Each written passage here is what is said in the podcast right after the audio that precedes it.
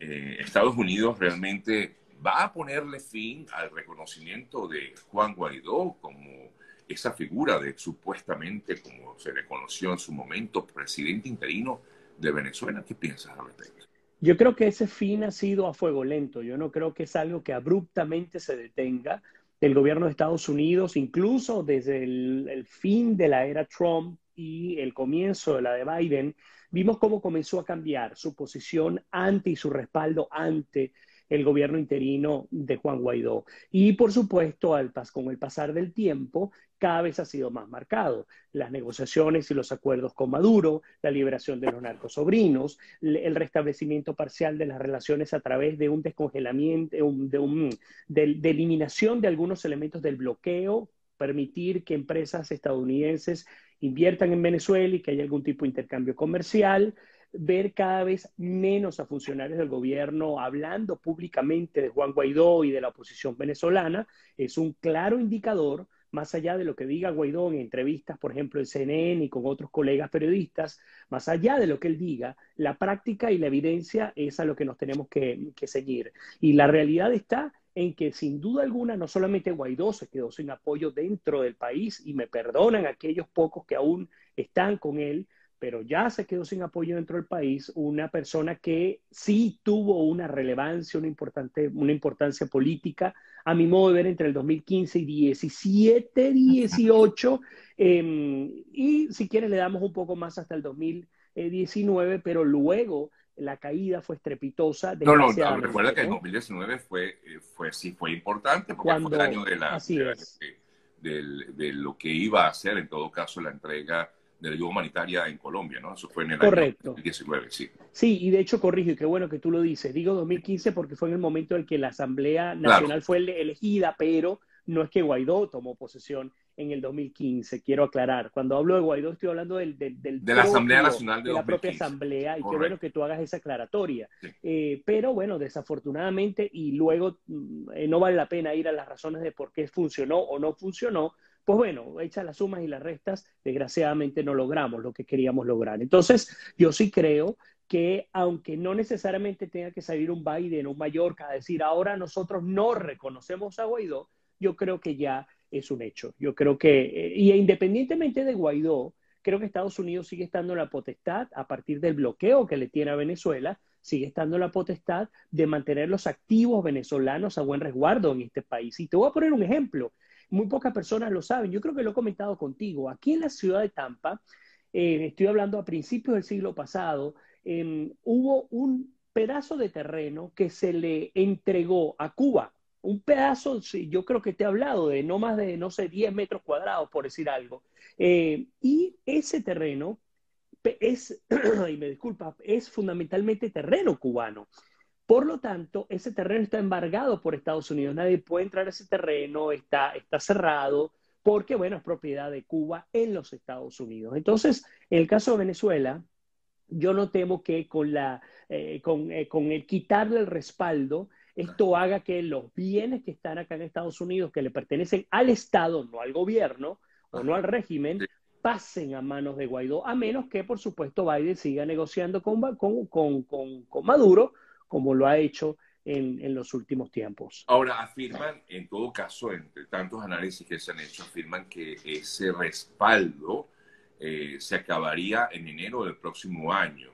Eh, Así es que, bueno, porque es que se ha hablado mucho, Vladimir, que en teoría en las elecciones, no sé si es parte del acuerdo al que estarían llegando el régimen de Maduro con el gobierno de Biden, de, adelantar elecciones presidenciales en, Venezuela para el año 2023. Eh, recientemente Diosdado Cabello hacía referencia, comentaba de que, que, tanto estaba organizando la oposición de unas primarias cuando no sabemos si las elecciones pudieran ser antes. Eh, ¿Esto es factible que se adelanten elecciones en Venezuela?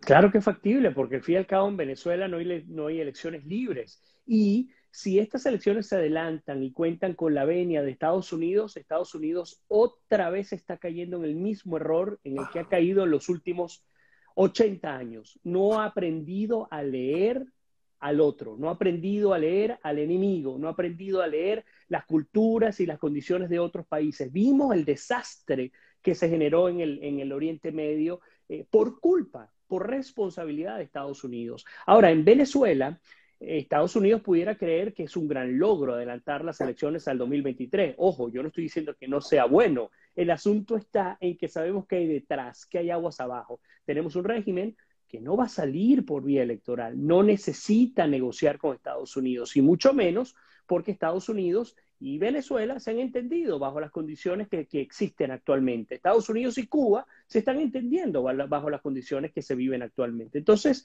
eh, sí, yo sí creo que se adelanten las elecciones, pero se van a adelantar como parte de una jugada política. Maduro no va a perder, no va a haber elección libre, haya primaria o no haya primaria, sea Corina, sea Guaidó o sea quien sea a mí me tiene sin cuidado porque desgraciadamente el resultado va a ser exactamente igual. Ahora, si se está hablando de eso, Vladimir, te consulto, ¿no pudiera ser una buena estrategia de parte de la oposición ya lanzar como tal un líder de esa plataforma?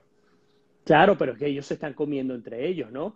Y es parte de lo que hemos visto siempre. Hemos dicho, por ejemplo, que el tema de las primarias es una perdedera de tiempo, recursos y esfuerzo en un, con una con un capital político disminuido. Yo creo hace rato que es hora de eh, escoger un candidato y ese candidato no puede ser Guaidó y Guaidó sigue empecinado en ser candidato presidencial. O sea que hace falta solamente medio dedo de frente, ni siquiera uno ni dos, medio dedo de frente para entender que desgraciadamente ya Guaidó no tiene capital político ni para ganar la alcaldía del municipio Tucupita. No hay manera de hacerlo. Entonces, eh, y no estoy siendo despectivo, pero estoy hablando por lo pequeño, ¿no? Eh, no hay, y veo, sigo viendo exactamente el mismo patrón de la oposición desde los últimos 10 años, que es tratar de buscar una cuota de poder y una cuota de poder, bueno, para llegar a acuerdos con el régimen o para cualquier otro tipo de naturaleza. Así que, bueno, se da la, se da la primaria, te puedo adelantar, si se da la primaria, no dejan tampoco que gane otro, porque así como en el, régimen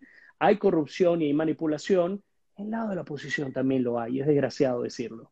Sí, sí, muy, muy triste tener que decirlo, pero eh, Vladimir, lo que pasa es que, claro, por eso es que la gente ha dejado de creer en la política. Bueno, no es que ha dejado de creer, es que ya no le interesa no digo que no, por supuesto que muchos están interesados y quieren un cambio en el país, por supuesto que todos queremos un cambio en el país, pero lamentablemente todo ha llevado a eso, ¿no? Justamente lo que se está viendo en los actuales momentos. Yo te quiero contar algo, discúlpame que te ataje allí.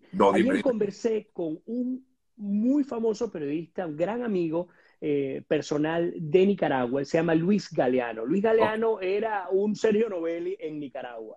Y Luis, eh, él tuvo que salir, por supuesto, el régimen de Ortega lo persiguió hace creo que unos ocho o nueve años atrás. Él está en Miami justamente, como les digo, un gran amigo, además nos, conocimos en CNN con Fernando de Rincón y desde ahí hemos hecho unas buenas migas, ¿no? Eh, y él me decía, cuando yo le hablaba del tema que tú acabas de comentar, el tema que la gente ya no está pendiente de la política y que la gente se fue por el lado económico y buscando sobrevivir, él me dice, Vladimir, pareciera que estás viniendo del futuro, porque eso en este momento lo estamos comenzando a sentir en Nicaragua, me comenta. Ya en Nicaragua, incluso con tanta persecución que hay en torno a la oposición nicaragüense, ya la gente como que ha aceptado que, bueno, esa realidad no la pueden resolver, no está en sus manos, y la gente se está acostumbrando y tratando de ver cómo sobreviven, ya sin, sin meterle tanto a la vena política. Entonces, serio, esto que está pasando, que nos pasó hace rato ya en Venezuela, la gente no está pendiente de la política, sino de cómo come, cómo hace dinero o cómo se va, porque son las tres cosas, cómo come, cómo hace dinero o cómo se va. Eh, eso está comenzando a pasar también en Nicaragua. Quise traerte ese contexto para que veamos lo que ocurre continentalmente. No, bueno, sí, por supuesto. Además, Nicaragua en estos momentos está viviendo momentos muy duros. Yo veo lo que pasa en Nicaragua y recuerdo mucho lo que vivió Venezuela en algún momento, pero creo que está peor, me parece, no sé, lo que ocurre en Nicaragua. Me parece que es un poco, eh, es más duro. Y ahí, ahí, no les ha importado en absoluto callarle la voz a quien sea y han metido preso a todo el mundo. En Venezuela también, lo que pasa es que eh, la diferencia, y esto también lo analicé ayer con él, la diferencia entre Venezuela y Nicaragua es que Venezuela lo hizo en un, lapso de tiempo un poco mayor. en Nicaragua fue, fue condensado. En Nicaragua en tres años mataron a 500 personas en protestas, detuvieron a más de 200 personas, entre ellos 13 líderes y posibles candidatos eh, presidenciales. Todo fue condensado en tres años En, Venezuela ha sido más espaciado, la violencia en términos porcentuales es similar, pero en términos reales estamos hablando de miles de personas que han perdido la vida a manos del régimen de Maduro y, cientos de personas que también han sido detenidas. Pero en el caso de Nicaragua ha sido mucho más concentrado y esto habla del nivel de violencia que tiene el régimen sandinista de, de Ortega y tú tienes toda la razón en ese sentido. Sí. Eh, bueno, em, ¿qué, esperanza le podemos dar nosotros a nuestros compatriotas que están en Venezuela? Bueno, lo hemos hablado tú y yo, ¿no? Yo creo que de los primeros programas que comenzaron a hablar del tema político y de económico fuimos nosotros. Eh, yo no veo que la resolución del conflicto venga por un actor externo. Es decir, yo no veo lo siempre lo has dicho, es verdad, que, el tema económico es el que... Es determinante y lo, y lo he dicho después de que desgasté el tema político, ¿no? En el cual también creí, como todos, todos creímos en que, en que la resolución pasaba por, por, por, la arena política, pero desafortunada y desgraciadamente se nos cayó la esperanza y eso es una realidad. Ahora, lo bueno en este caso es que la esperanza se cayó por un lado, eh, pero no nos echamos a morir vemos cómo hay una realidad de país totalmente distinta. Yo te voy a poner este ejemplo que he colocado en, en, privado con buenos amigos y colegas. Les digo, miren, cuando uno entrevista, y me ha tocado entrevistar a cualquier cantidad de inmigrantes que pasan por el Darién, y cuando uno entrevista a estos inmigrantes del Darién, prácticamente ninguno te dice que está huyendo de la dictadura de Maduro. Prácticamente ninguno te saca el tema político de por medio. ¿Qué es lo que te dicen? Nos estamos muriendo de hambre. Sí no tenemos recursos, estamos buscando un futuro mejor para nuestra gente, no podemos vivir más en el país, no tenemos servicios públicos y eso todo es a causa de Maduro. Pero ya no es persecución, asesinatos, secuestros por, parte del régimen. todavía exista, no es lo que siente el ciudadano, te entiendo. Así es, así es. Entonces, ¿a dónde voy? Eso ocurre con los que salen. Voy al ejemplo 2. Yo le decía a, justamente a Luis, le comentaba, mira, hace cinco años atrás, quizás menos, pero hace cinco años atrás yo abría mi Facebook y el 90% de las publicaciones era personas pidiendo amoxicilina, losartán, remedio para la diabetes, eh, lo que fuera. Hoy en día tú abres el Facebook y ya no ves ninguna solicitud de medicina. ¿A dónde voy? Cuidado con lo que estoy diciendo. Yo no estoy irresponsablemente diciendo que el país está bien. El país está hecho un desastre y la crisis es, es inimaginable. Es después de, a mi modo de ver, después de Haití, el peor país de todo el continente en términos de calidad de vida es Venezuela. Yo no tengo ninguna duda aún. Pero a donde quiero llegar es que la realidad que se vivió hace cinco años atrás no es la que se está viviendo ahora. ¿Y por qué no? ¿Por qué no es? Esa es la pregunta que tenemos que responder. No por el régimen. No porque el régimen haya mejorado las condiciones, no, es porque el venezolano, y esto lo he explicado en tu programa 80 veces, el, a pesar de... a pesar del régimen de Maduro, dijo, bueno, ahora ¿qué hacemos? Vamos a reinventarnos. Bueno, resulta que se dolarizaron el país, los venezolanos, no el régimen, logramos dolarizar un país y este es el primer paso para disminuir la inflación y lo hemos visto. En Venezuela la inflación se vino a mínimo después de que implícitamente el venezolano dijo yo me pongo los pantalones y dolarizo el país y lo han hecho. Dos, hemos visto que la escasez comenzó a disminuir en la medida en la que se dolarizó. ¿Por qué? Porque mayor estabilidad en términos de que no, no, no se nos va a ir descalabrando. Por, por eso, Vladimir, es que, claro, hay una convocatoria, digámoslo así, a algún tipo de manifestación pública como lo había hace cinco años, ya esa convocatoria no tiene... No la tiene, porque no, van a perder tiempo. Y ojo, por ahí alguien escribía y me encantó, sí, los enchufados y el régimen se beneficia de ese, de ese mecanismo y de, ese, de esa metodología económica. ¿Por qué? Porque la mejor manera de blanquear capitales son dos. Una, paraísos fiscales y dos, tener gobiernos débiles y disfuncionales que permitan, dentro de una economía dolarizada, meter dinero del narcotráfico, del contrabando y de la corrupción y ponerlo a circular. Así que obviamente el régimen está tranquilito y ya no persiguen a nadie por dólar y por vender nada en dólar, porque ellos son los primeros beneficiarios de ese tema. Por eso es que están calladitos. Yo no estoy diciendo que no estoy siendo naif, iluso al pensar ah. que esto nada más obedece a la acción del pueblo. No, sí, la sociedad se reinventó y ahí eh, hubo un espacio, un espacio ideal para el régimen para seguir robando. Es más, también hay que hablar de este tema el régimen sigue haciéndolo robando dentro y fuera. Miren lo que le acaban de hacer a los venezolanos que tienen que pedir pasaportes en el extranjero para poder sacar su paro humanitario. 300 cuánto, 320 dólares ahora es lo que te cuesta un pasaporte. Entonces me preguntaba Luis Galeano de Nicaragua, me decía, Vladimir, ¿tú crees que esto es una venganza política? Y yo le digo, no, estos tipos lo que quieren es dinero.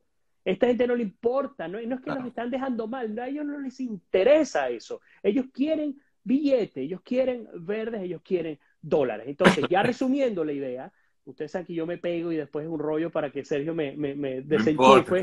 Eh, resumiendo la idea, en Venezuela el régimen ha dejado de, de detener a líderes opositores, ya ni siquiera habla de Guaidó seriamente, porque el régimen está metido también en la dinámica que hay. Y el país, insisto, ha cambiado porque los venezolanos que están en, el país y los venezolanos que están en el extranjero, pero que están ayudando al país, que son miles, han hecho que el país comience a cambiar la cara. Entonces tu pregunta, ¿y entonces cuál es la esperanza que podemos darle? Bueno, a mi modo de ver, creo que en algún momento, gracias a esta eh, fuerza económica, sí se van a levantar liderazgos que van a reemplazar a estos liderazgos desgastados políticos de ambos lados. Mira, yo te digo, no quiero ver a mi modo de ver otra vez, y culpa que repita tanto esa palabra, no quisiera ver de nuevo a los mismos partidos de oposición, que además ya los destruyó el régimen de Maduro, a los mismos políticos, y aquí hablo de gente que son amigos. mira, eso, eso, eso va a seguir ocurriendo. Bueno, pero te pongo este ejemplo. Andrés Velázquez, una persona que yo he respetado y que considero mi amigo. Andrés Velázquez es un pequeño dictador de su propio partido. Él no permite que absolutamente nadie de las nuevas generaciones se postule. Entonces, si esto lo veo con Andrés Velázquez, si esto lo veo con Ramos Alú, si esto lo veo con Juan Guaidó, entonces, ¿qué me importa a mí si tú eres de oposición o tú eres de la dictadura? No te quiero ni a ti ni a ti. Definitivamente tenemos que, salir de esto. Mira lo que ocurrió ahorita en Gran Bretaña. Eh, Boris Johnson que renunció, estaba en República Dominicana, se montó un avión de British Airways y se fue directo hasta Londres a ver si nuevamente lo reelegía. Bueno, el Parlamento, la Cámara de los Comunes decidieron que no era él y escogieron a otro primer ministro y no pasó nada. Y tú ves cómo el círculo sigue adelante. Siempre pongo este ejemplo. Vayan y pregúntenle a un alemán cuál es el nombre del presidente de Alemania. Te conocen el nombre del canciller, pero el presidente ni lo conocen, porque para ellos lo importante no es quién ocupa la silla, no es si es Trump o no, que esto es un un peligro altísimo lo que se ha vivido en los últimos años en Estados Unidos con la polarización política. Es cómo el país tiene la fortaleza institucional para seguir adelante y cómo los ciudadanos de ese país son los que, le, los que generan la riqueza, no el Estado. Estados Unidos es rico por su gente, no por su Estado, así como Alemania, así como Suiza, así como Suecia, entre otros.